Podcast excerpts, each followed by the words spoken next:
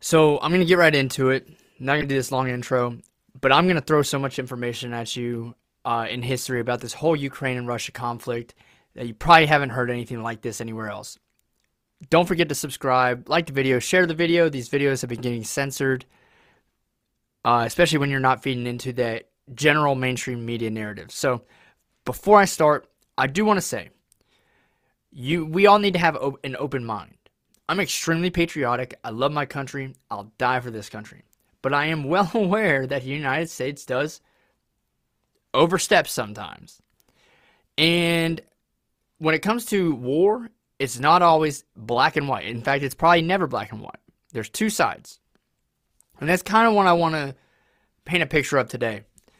And if you hear me fumbling around papers, it's because I have all my notes and everything. Furthermore, I want to disclose that all the information I go over is from uh, government policy and documents, official government documents, actual video evidence, and I have one essay from Brookings that is a very good information piece, and I'll link all of this stuff in the description so you can go and verify everything I'm saying um, as it is. So we need to go back to Ronald Reagan, Mikhail Gorbachev. They start forming a very respective uh, relationship with each other, something that has not yet occurred between the U.S. and the Soviet Union. They made leaps and bounds, and even though Gorbachev was a communist, he still opened up the door for a more progressive Russia, or Soviet Union for that matter. When it came time to knock down the Berlin Wall and reunify Germany, James Baker, a U.S. official, and Western German leadership promised Gorbachev that NATO would not continue to expand past Germany.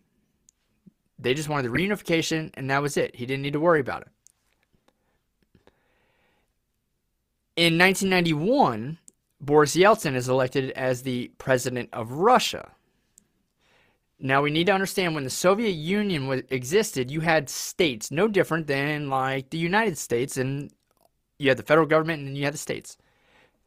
When the Soviet Union collapsed, this was due to Boris Yeltsin getting together with leadership in Ukraine and Belarus in a secret meeting, signing an agreement that ultimately dissolved the Soviet Union and the Warsaw Pact.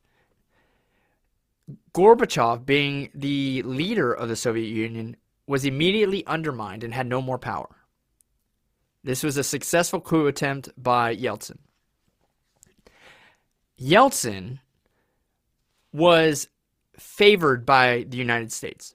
Getting that in a second, but following the collapse of the Soviet Union, you had a few big things take place. The first is you now had these newly formed independent countries that just went from being a communist society to a free market society literally overnight. The the economies of these countries were terrible. Inflation was skyrocketing. Uh, they had nothing. You had elderly people who had social welfare benefits that lost everything. Like imagine losing Social Security when you're already in retirement and can't work anymore. That's what went on in these former Soviet states. The United States brings in three policies that really sway how this thing went. The first and most important one is the Freedom Support Act of 1992.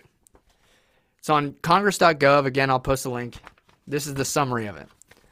What the Freedom Support Act did was it was going to offer economic and humanitarian aid to these former Soviet states. As long as they abided by the rules and restrictions that this bill placed on them. It says that the goal of the bill was to provide immediate humani- humanitarian needs, establishing a free society or a democratic and free society, creating private enterprise and free market system based on the pri- principle of private ownership of property and promoting trade and investment. Now, myself as a fellow capitalist, I agree. It also prohibited any country, especially Russia, if it failed to make progress on the removal of troops from Estonia, Latvia, Lithuania, and has failed to undertake good effort are good faith efforts to end other military practices that violate the sovereignty of the Baltic states. So, the next provision of this, and this opened the door for all the corruption you hear about with the whole Hunter Biden deal and these American businesses going over to Ukraine and taking advantage of a new emerging unregulated marketplace. It wasn't just Ukraine, it was all around the world, but this bill opened the door for it to happen in that region. Title 3 Business and Commercial Development. It encourages the president to establish the American business centers in the independent states where the president determines that such centers can be cost effective in promoting the objectives of Title II and U.S. economic interests and in establishing commercial partnerships between the United States and the independent states. The entire goal of this bill was to expand U.S. business interests in these new regions that they never had control before. It also made funds available from the Overseas Private Investment Corporation program in these independent states. The Overseas Private Investment Corporation program. I've talked about this on my show. That's the OPIC. The OPIC is the main driver of why politicians can get rich and, and make money in these, you know, endeavors and no one knows about it. I'll go into that more when I get there. But just remember the OPIC. Now, Title 5 of this agreement is the non proliferation and disarmament programs and activities. It permits non proliferation assistance to be obligated for an independent state only if the president has certified to the Congress that such state is committed to one, making a substantial investment of its resources for dismantling or destroying weapons of mass destruction if obligated to do so under an agreement. Foregoing, which is, by the way, under the um, another 1991 agreement of uh, the Chemical, Biological, and Nuclear Weapons Removal Act. So they all were under this agreement. Uh, foregoing any military modernization program that exceeds legitimate defense requirements and foregoing the replacement of destroyed weapons of mass destruction. Three, foregoing any use uh, in nuclear weapons of components or destroyed nuclear weapons and facilitating U.S. verification of weapons destruction carried out under this act or the Soviet Nuclear Threat Reduction Act of 1991. So they had to uh, get rid of their weapons programs. And the reason, you know, you may be thinking, well, only Russia has them. No. Actually, Ukraine, I believe, became the second or third largest nuclear power as soon as the USSR collapsed. They had like 1,800 nuclear weapons. They also had the chemical and biological labs. So, when all this happens, the USSR is now gone. You have independent states, but Russia had had citizens that were actually stationed and living in these states. Russians. There were 700,000 Russian soldiers in Ukraine. Crimea was almost entirely Russian. Crimea also was home to Ru the Black Fleet in Sevastopol, still is. So you had millions of Russian citizens that were immediately illegally and unlawfully in these other states by the signing of a pen. Ukraine wanted all of the military servicemen and women that were Russian in Ukraine to pledge allegiance to Ukraine. And they also wanted ownership of all the weapons that were left in Ukraine. This didn't go down well with the Russians. Ukraine also relied almost entirely on Russian energy at this time. So I'm not going to go too in depth, but I will say that disputes between the two countries, territorial disputes, disputes and economic disputes, ended up with Russia using the its own energy as leverage against Ukraine and threatening to completely cut it off. So this goes on through the 90s. Ukraine and Russia are experiencing inflation at like 50 to 100% per month. Think about that. Right now, we're experiencing 7.9% inflation. They were experiencing 50 to 100% per month.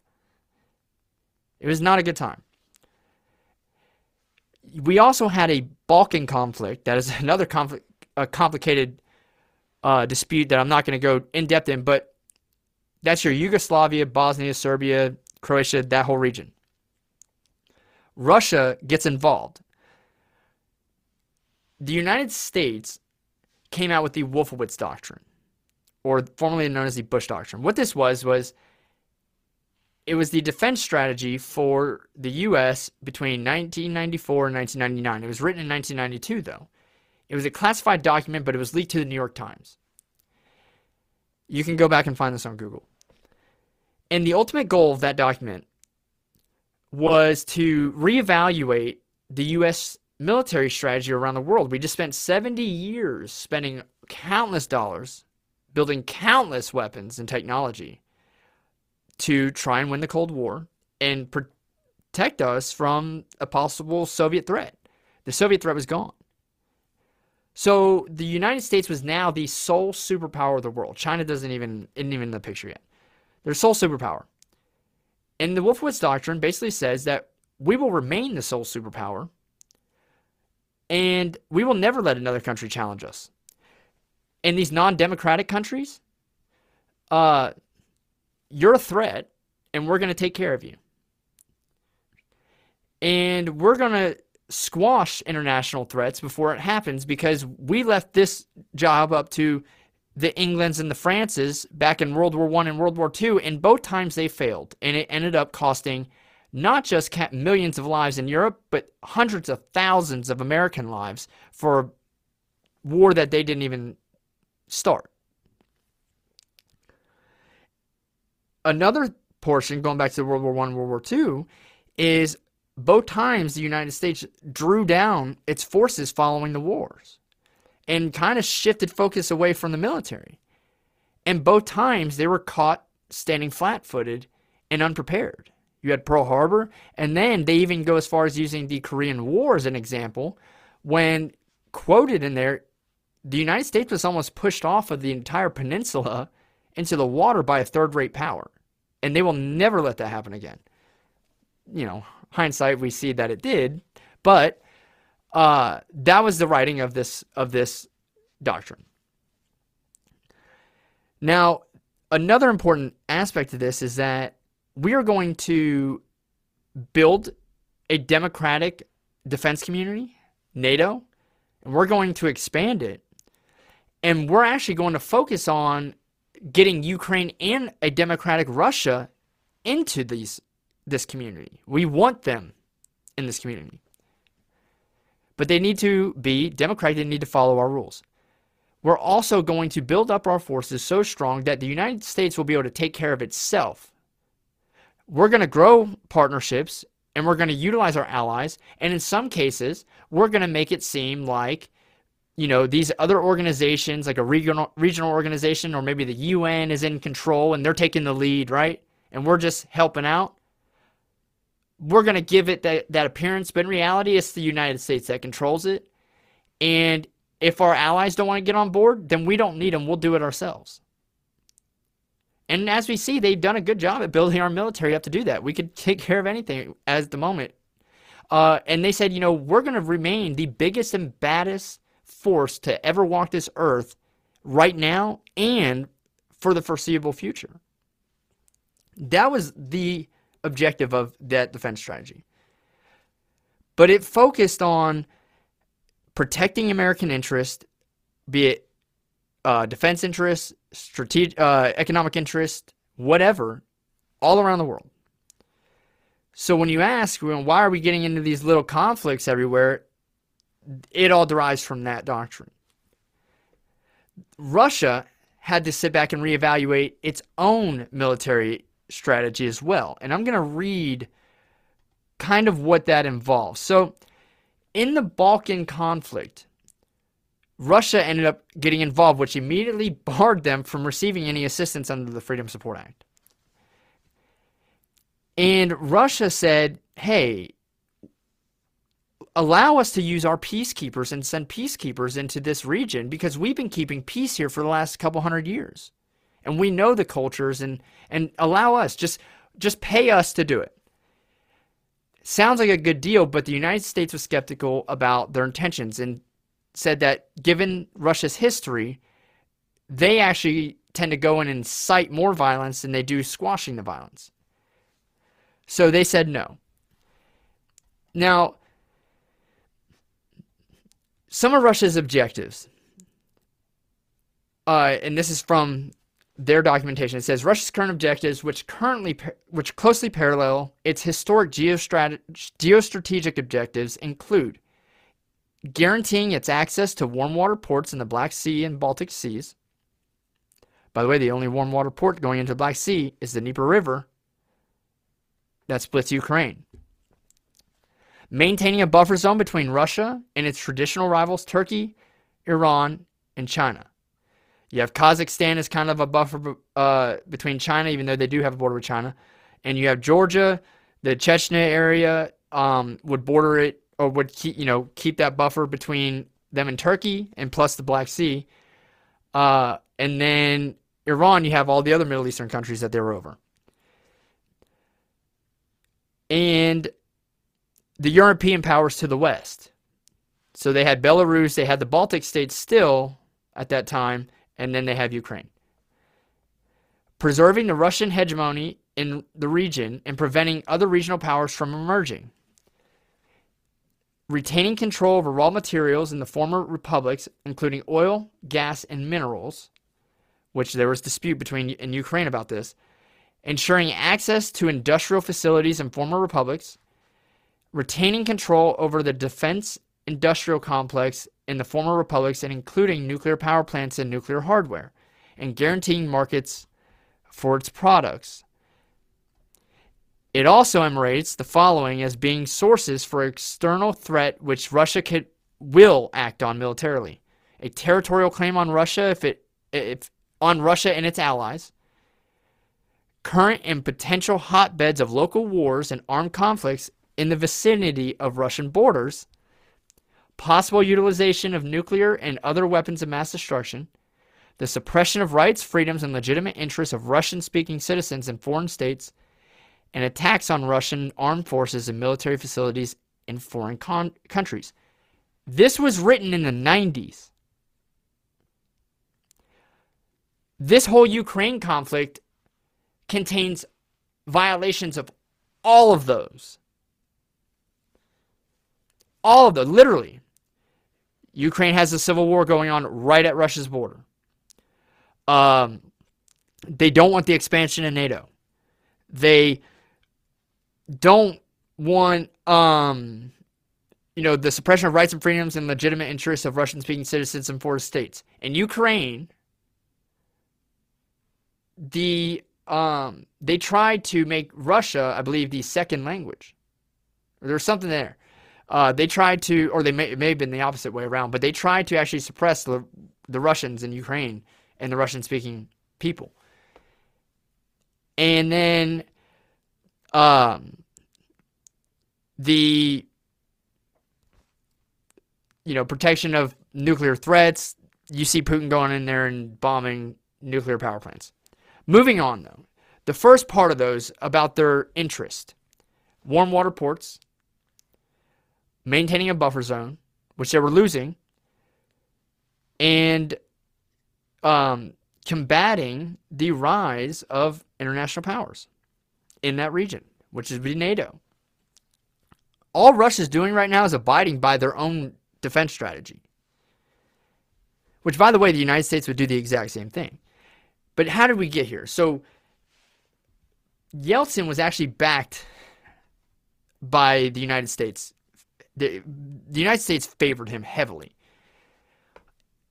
Right here, it says that uh, the United States government does not want to perce- be perceived as guilty of having lost Russia, but does it want to be responsible for the loss of 14 newly independent states? They need to weigh the two. Although no one in the administration has suggested publicly that these states are expendable, the U.S. is acquiescing in the de facto reconstitution of the USSR by turning its head as Russia maneuvers its way back into the affairs of all its former republics. The details in the Russian uh, in this report suggest that while Yeltsin is still in power, and while the U.S. retains a degree of influence with Russian government, the United States should give serious consideration to alternative policies, as, for example, be tough on the issue of the Baltic states and demand that Russia quickly comply with its agreement to withdraw troops from Estonia and Latvia. Um, oppose attempts by Russia to install Russian peacekeepers unilaterally in the former Soviet republics. Do not simply farm off responsibility to allied regional powers such as Turkey. Make symbolic moves in the region to demonstrate that the entire U.S. policy is not Moscow centric, such as initiating high level meetings with heads of state that are not simply an adjunct to meetings in Moscow, inviting heads of state to Washington, D.C., offering high profile technical assistance to individual states for the development of key infrastructure, creating prestigious fellowship programs for each individual state, rather than for the former Soviet republics as a bloc. So they wanted to identify each one of these countries as their own country, and they wanted Russia to abide by the principles that they laid out in the foreign in the Freedom Support Act. Otherwise, they were actually going to favor taking the side of the newly independently formed countries instead of Russia. That was the U.S. thinking when it came to this. Now, Yeltsin becomes a drunk, or he may have already been a drunk, but he becomes really bad. He's an alcoholic. In 1998, towards the end of his reign, I think the United States is actually seeing Yeltsin kind of he's he's on his way out. So what does NATO do? NATO goes and breaks their promise that was made to Gorbachev, and they expand and take in three countries. Yeltsin questions this move and the United States, you know, or Yeltsin says, hey, you guys made a promise you weren't going to expand. The United States says, no, we promised the Soviet Union that we wouldn't expand NATO. We didn't promise Russia. And even if we did, that agreement wasn't even formal, it wasn't even written down. That didn't go down well. Now Putin comes into office in 2000. The first thing Putin does is ask to join NATO his when he asked to join NATO, he asked to bypass the application process and jump in front of the line past the countries that don't matter. Quote. This is all documented. And NATO said no. Now remember, in the Wolfowitz Doctrine, their whole objective was to get a democratic Russia into NATO. But they didn't want to be lenient on Russia, so they said no. They denied him access. Then Putin asked to join the European Union. He gets the same answer no. When 9 11 happens, Putin reaches out to George Bush and offers him all the support that he wants. Russia even allowed the U.S. military to use their infrastructure in the Middle East to carry out operations in Afghanistan and Iraq. Russia gets absolutely nothing in return actually what they get is further expansion of NATO. NATO keeps continuing east. So Putin is looking at this and saying, they deny me access. They deny Russia access to NATO, but they keep expanding NATO. Well, that must mean that NATO is actually hostile towards Russia, and they're perceiving Russia as the threat and the reason for expansion. NATO was initially created to protect Europe and the world from Soviet aggression. And Putin states that since the Soviet Union is no longer around, there's really no legitimate reason for NATO to exist.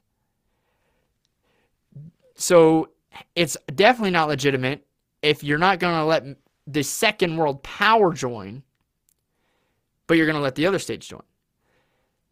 I thought about this a little bit. What I think the reason is is the United States looked at Russia's defense strategy and how they wanted to intervene in these former Soviet republics. And if Russia joined NATO and kept their strategy and kept intervening in these regions, NATO would be forced to back them. And they weren't going to have that. That seems pretty reasonable to me. Um, I don't know what kind of talks, you know, derived around that concept. I'm sure they discussed it. But the more I thought about it, that to me is why they didn't want Russia in NATO. They also knew they weren't going to be able to control Russia as much as they were the other countries. And this shows in 2004 in Ukraine, there's a presidential election between Viktor Yushchenko and Viktor Yanukovych. Viktor Yushchenko is Western backed. Not only is he Western backed, but his wife worked in the Reagan administration at the White House. We know him pretty well. Viktor Yanukovych is the opposite. He's actually a Russian leaning, you know, candidate. The election takes place and Ukraine's vote is split right down the middle. It's a very close election, and Eastern Ukraine votes in favor of the pro Russian candidate, and Western Ukraine votes in favor of Yushchenko. Yanukovych wins. The Russian pro Russian candidate wins. Immediately, the West cries uh, fraud. And protests spark up in Ukraine because everyone's thinking that this election is fraudulent. Now, I want you to think about this. The United States asked Ukraine and these other states to become democratic, become free market societies, which they were trying to. And the first time they go out, not the first time, but you know, when they actually go out and have a democratic vote, and the United States doesn't like the candidate that wins, they say, nah, fuck that. You know, we're voting again. And they actually negotiate another vote. When that vote's finished, Viktor Yushchenko is now the winner, the Western backed candidate. So they just ousted the guy they didn't want. That's 2004. That's the start of the Orange Revolution. So around the same time, in 2005, this is where it starts getting sketchy. A new senator, a young president, you know, or soon to be president, but a new senator, Barack Obama, and Senator Richard Lugar take a trip to Ukraine. And they broker an agreement, a weapons proliferation agreement. And what the agreement is, is some people thought that it meant that you know they wanted Ukraine to give up their uh, biological and weapon program weapons programs. No, actually, all it did was create a partnership between the Department of Defense and the Ukrainian Ministry of Health with these labs. These biolabs exist. They 100% exist. There's undeniable evidence from our own government that they exist. So don't listen to any fact checker. Um, what the Department of Defense wanted is they wanted to be able to contract private businesses from the United States to come and operate and perform the research and construct these labs. And any of the research that was conducted with pathogens or anything else in these labs was to remain confidential, completely confidential, and only shared between the U.S. Department of Defense and the Ukrainian Ministry of Health. So that actually would be a violation, though, of the Freedom Support Act of 1991. Now, I do want to bring up the nuclear weapons. The Budapest Memorandum in 1994, Ukraine had to give up all their nuclear weapons. They, were, they had 1,800 of them. Ukraine was initially, during the 90s, using these weapons as leverage, trying to keep Russia off their back. But the United States saw that there was an ensuing conflict happening, and Russia was worried that Ukraine was going to end up using them too. So Russia and the United States actually get together along with the UK and they agree that, you know, we'll recognize Ukraine's sovereignty and independence. The US even agreed to protect Ukraine. Uh, but Ukraine needed to give up their nuclear weapons. They did. They gave up all of them. But they still had the bio and chemical labs. That was still a violation of the Freedom Support Act. Now it's not. Immediately following this agreement with Barack Obama, which they funded $15 million for, Congress puts in legislation in the form of the Nunn-Lugar Act of 2005, which I believe the official one that was passed was the Nunn-Lugar Act of 2007. It's the same bill. What this did was it repealed the provisions in the Freedom Support Act of 1991 regarding the former Soviet states and receiving aid. It says that um, now they can actually, under supervision, uh, you know, do these pre- weapons programs. They can do the biological research in these facilities. They're allowed to and still receive aid from the U.S. government, but they need to abide by U.S. regulations and they need to contract American businesses to come over and do the research or help out with it. It needed to be a joint effort. And that ap- repealed the restrictions in the first act. So the timing is impeccable. They just overthrow an election. They replace Ukraine's president with the guy that they wanted, and then they go over and immediately start brokering agreements to allow private businesses to partake in um, in the economic economy in Ukraine. The president Yushchenko, his presidency was an absolute dud. The only notable thing he actually did was give Stepan Bandera hero status. Stepan Bandera is a known Nazi that was from Ukraine, fought in World War II, and was suspected of killing over 30,000 Jews. So this guy the U.S. just put in just gave hero status to a Nazi. A new election comes along, 2010. Victor, Yushchen- or Victor Yanukovych wins that election. No questions asked, hands down. He's the Russian backed candidate. Immediately, he's trying to find solutions to boost Ukraine's economy because it is in the shitter. And per interviews with him, he says he had two options at, on the table. They were hoping to strike a deal with the International Monetary Fund, which was created to for these purposes and help these you know poor newer economies grow. But the the offer that the IMF made to Ukraine was going to be extremely costly and it wasn't feasible. They tried to negotiate with the IMF and ultimately the IMF refused any any more negotiations, so it didn't work out. The other option was a free trade agreement with Russia. Russia had opened its hands, his or put its hand down and said, "Look, we want to, you know, you have a very pro-Russian society. At least half of your country is Russian and Russian speaking. Let's have open borders. Let's have open trade.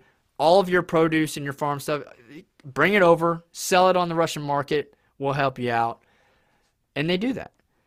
But at the same time, Ukraine starts trying to broker a relationship with the European Union. Putin had told Yanukovych that he, we can do the free trade agreement, but you need to keep Russian interests in mind above anything else. And the EU deal that was being brokered was going to allow European goods, because of this free trade agreement with Ukraine and Russia, to come through Ukraine and into Russia without any negotiations. And Putin was not going to have that. It was going to flood the Russian markets and crush Russian businesses potentially. So soon after, in November, around November 2013, Yanukovych tells the EU that we're halting negotiations. We're we're we're just we're not moving forwards with it, and we're going to halt negotiations with Russia as well. My opinion now why did he do it? I think obviously Putin didn't want to join the EU, but I think the United States was very aggravated because they were trying to expand their spheres, sphere of influence into Ukraine. And having them uh, partnered with the European Union gives the U.S. substantial influence in Ukraine. So when they halted that, now you see protests spark up from opposition groups, opposition groups being those that oppose Viktor Yanukovych. These opposition groups are actually funded, with evidence, by the way, by the NED, which is the Na- National Endowment for Democracy. Started in the Reagan administration. Reagan uh, changed this. It used to be the CIA that would go and fund political activist groups in other countries. He said, no more. Now it's going to be the NED. The NED not only funded these protests, but they also fund funded uh, three new TV stations, along with a organization started by George Soros. All this will be in the description. There's actual evidence of Soros talking about this. This isn't a secret. The goal of these TV stations was to just inject a massive propaganda campaign against Viktor Yanukovych. These protests, the first night, end up getting violent.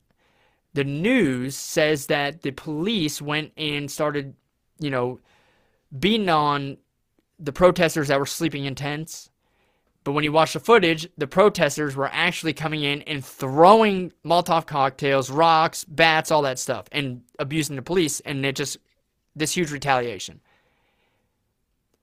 These trained groups were actually paid off by the United States, like an Antifa group, which, by the way, they use the same symbols as Black Lives Matter, all these groups that the United States has been involved with, so keep that in mind, uh, to go in, spark this, this uh, conflict and these protests, and they knew that it would piss people off because now people thought that Viktor Yanukovych gave the police orders to go and start beating on the protesters. So the protests ended up growing and they end up getting more violent. Now, a string of events occurred, but the one that really sticks out is John McCain and other high up U.S. officials go to Ukraine and they give a speech to the protesters in Kiev. And they state their support for the protesters in their attempt to overthrow the government of Ukraine. Now, I want you to think imagine riots happening in Washington, D.C., but a foreign, like Vladimir Putin or one of his henchmen, like high up people that is well known around the world, because John McCain just got running, got done running for a presidential election at this point. Everyone knew who he was.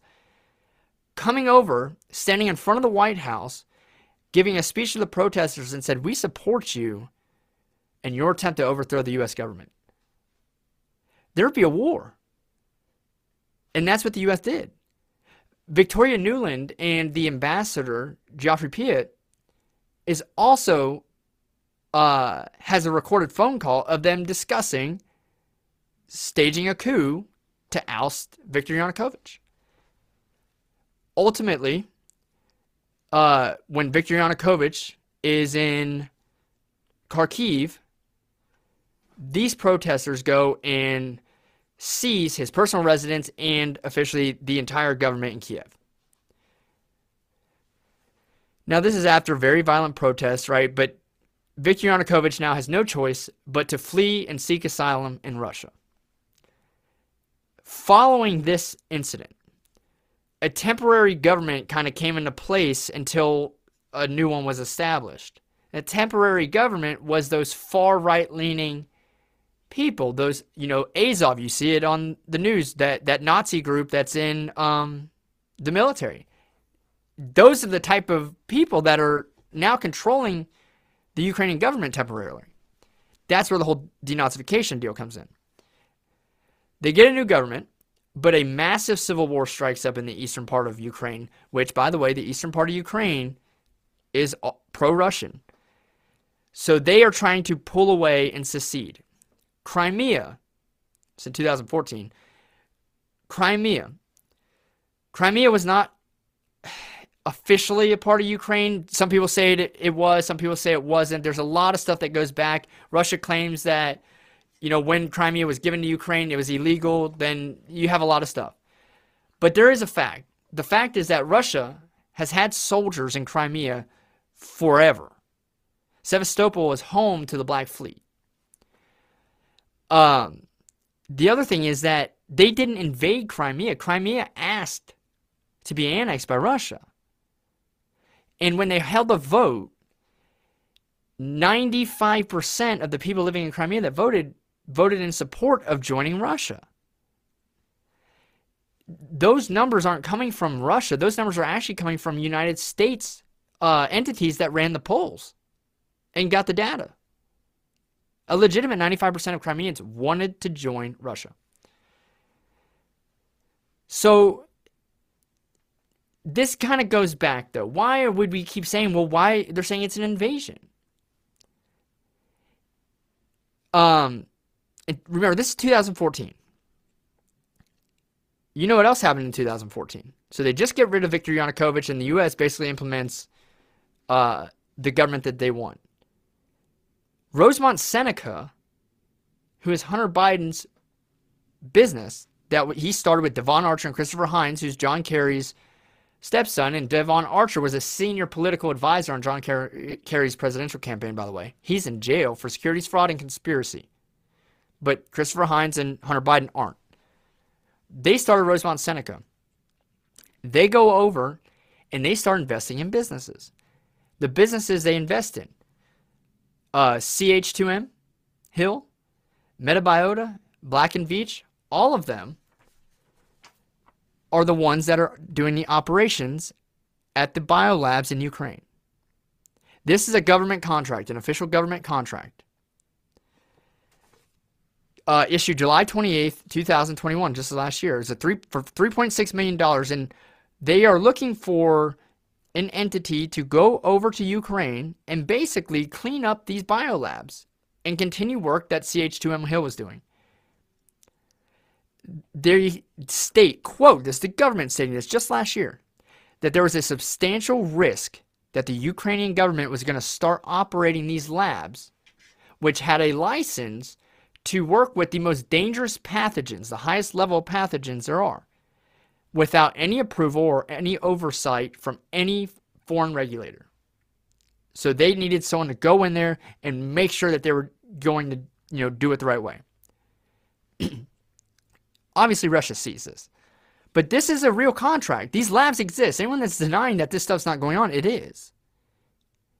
And the Bidens have a hand in it.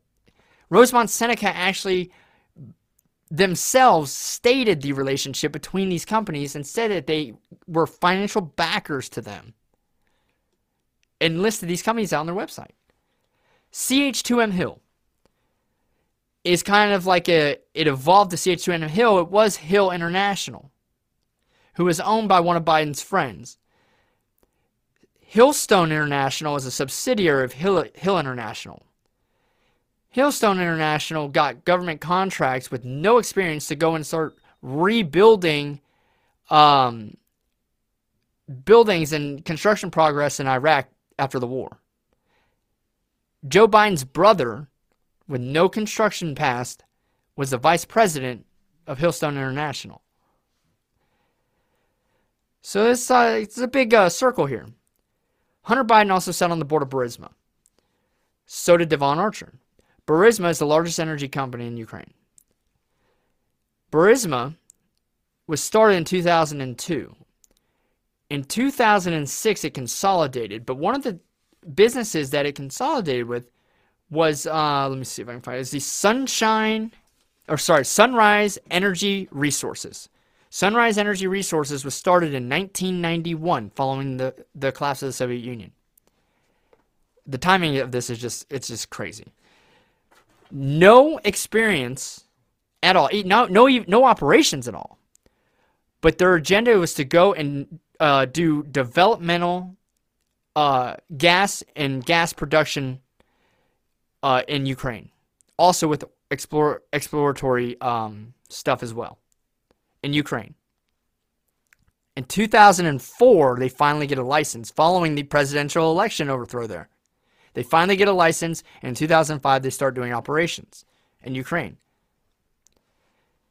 Again, 2005 is that Nunn-Lugar Act when they repealed all the restrictions and allowed these businesses to go over from the U.S. in um, and start making money.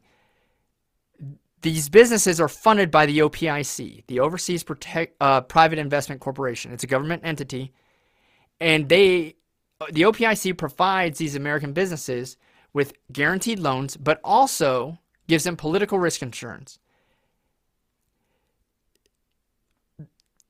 Political risk insurance in countries that are already politically risky. It is no differently what the OPIC is doing is no different than a life insurance company approving insurance for a dead guy and then paying the claim because he died. No one does that except our government. And every country that they the OPIC was funding and giving insurance to were countries that all either already had a conflict ongoing or very soon after had a conflict. And there's a reason why. So Congo, Afghanistan, Georgia, Ukraine, um, Venezuela. You have stuff going on in Mexico that's politically risky. You have there's so many of these other Egypt, right? All of them had an uprising or some kind of conflict. And all of those conflicts, Libya is another one, by the way. All of these conflicts, you know, are usually tend to come back, and there's theories about the United States being involved in it. Well, when you get a claim on this insurance, you don't report it as income, and it's not taxable. And it's and it's replacing your potential lost revenue for this year, but also for future projections. And that's how these politicians, because these businesses are very politically connected, these politicians are getting a cut of it because there's no one tracking it. Congress is the one that also dictates who's getting this money. They're in the driver's seat to cutting the checks to the businesses that they want to go over there. Why the fuck is a business that started in Delaware, by the way? Sunrise Energy Resources was started in Delaware in 1991.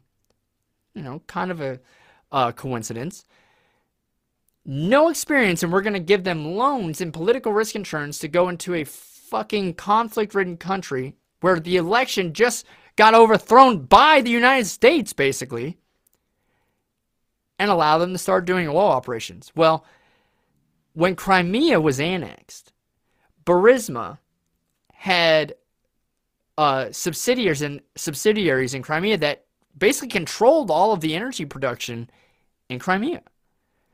When it was annexed, those operations halted. Russia halted those operations. Now you know why the United States is calling it an invasion of Crimea when it wasn't. There were no shots fired, nothing. It was not an invasion. They're calling it that, though, because of money. They lost money because their operations were cut off. Now you have this civil war going on that breaks out, and it becomes a bad civil war the uh, Ukraine actually deploys its military into this region and they are going at it. Over 20,000 people end up dying from this war. And Ukraine was having bombing campaigns with fighter jets, all of that. And the other side wasn't guilt, uh, innocent either because Russia was backing them. This is a, it's no different than what we're seeing right now. It just wasn't actually Russia involved at that point directly. So they end up having a ceasefire agreement in Minsk. This is the Minsk agreements. In 2017, after the Minsk agreements, Ukraine puts it in their constitution that they're going to join NATO. In 2019, Zelensky signs off on a new security agreement that kind of solidifies stronger ties with the United States and also reaffirms that Ukraine is going to join NATO. Now, the question is well, why didn't Putin invade then? You have two reasons, I think. Now, some people may not like my first answer, but Trump was elected in 2016. I think Putin knew what he was getting with other politicians that had been in the industry for 40 years. The Bidens, the Obamas, the Clintons, all that. He expected. Trump was an outsider and very unpredictable.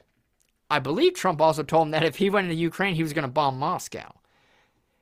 I don't know if, how true that is, but I think it just got Putin thinking that he didn't want to deal with an unpredictable person. I also think that in 2020 we had COVID. And the pandemic probably probably delayed any invasion that was going to end up taking place. But Putin has been wide open on his opinion on NATO expansion. And he does not want a NATO country on his border, even though they do on the northwest border now with the Baltic states. But he did not want Ukraine, especially because that gives up another warm water port. But he doesn't want the United States putting military establishments in Ukraine right on Russia's borders and having missiles right on Russia's borders. He also knows that the Russian military is far inferior to uh, NATO, and that any confrontation between the two would ultimately have to be uh, defended with nuclear weapons from Russia. He said this. He said this for a while now. So, you know, there's a lot of speculation there, but I think that a lot of the United States interests in this region were actually genuine at the beginning with the Wolfowitz Doctrine and what they were trying to do. I can completely understand what the United States was trying to achieve. And I and when you read the Russian defense strategy, it makes it even more understandable on why the tensions with Russia never uh, were cured.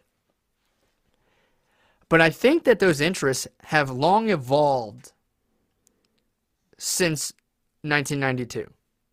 And I think now the U.S. interests are more of a financial and business interest, not for the U.S. economy, not for the U.S. citizens, but for the people that are making these decisions, the politicians that are going and getting a cut of all of these businesses over in these regions. There's too much evidence, there's too much that supports their um, financial dealings in these nations. And I think it's a shame, honestly. Because I think that maybe some of this conflict wasn't going to be avoided, but we probably didn't need to be involved at all. And I think we definitely put gas on the fire. Um, and not to mention, it's illegal for what the politicians are doing. It's highly illegal. Because they're not acting in our best interest anymore. They're acting in their own best interest, which is the exact opposite of how it's supposed to be. They're serving us, not themselves. So that's kind of a good overview. I'm going to probably end up doing another video going more in depth on the whole business side of this and the economic stuff that went on in the early 90s between Russia and Ukraine and then other uh, areas of the world as well. But this is really important to know because you're not going to hear this from the mainstream media. You're not going to hear that the U.S. backed these protests that that we are a large part in all this conflict, and Russia is actually just going and abiding by their own defense strategy that they wrote 30 years ago. And the United States would do the same thing. The other thing, just recently, yesterday, uh, they uncovered the mass graves. I can't remember the city's name. It was like 410 Ukrainian civilians that were killed. Some of them tortured, some of them executed. They're blaming it on Russian soldiers. I was listening to the UN meeting today, and I was listening to the Russian representative talk. I'll say this don't jump to conclusions, especially given the history of opposition and protest and how those were artificially created to achieve a goal. Do not jump to conclusions on who did this human rights violation. Because our president, Biden, just last week was calling for regime change. Whether the White House says it or not, he, quote, said, Putin cannot remain in power. He's long accused Putin of being a war criminal. And all of a sudden now we have this the, these killings, these, this murder situation, and they are now calling for Putin to be brought up on charges in trial. So do not think for a second that we wouldn't back up Biden's claims and trying to you know force a regime change, but doing it in a legal sense and and you know bringing him up on trial uh, and prosecuting him for what he's done in Ukraine. So just again, take everything with a grain of salt. Keep an open mind. Just understand that this is a big gray area, and there's two sides to every situation. So if you like the video, hit subscribe. Uh, we're gonna do more, and be sure to check us out. Real Conservative Talk. We're usually on every day at six central. Thank you.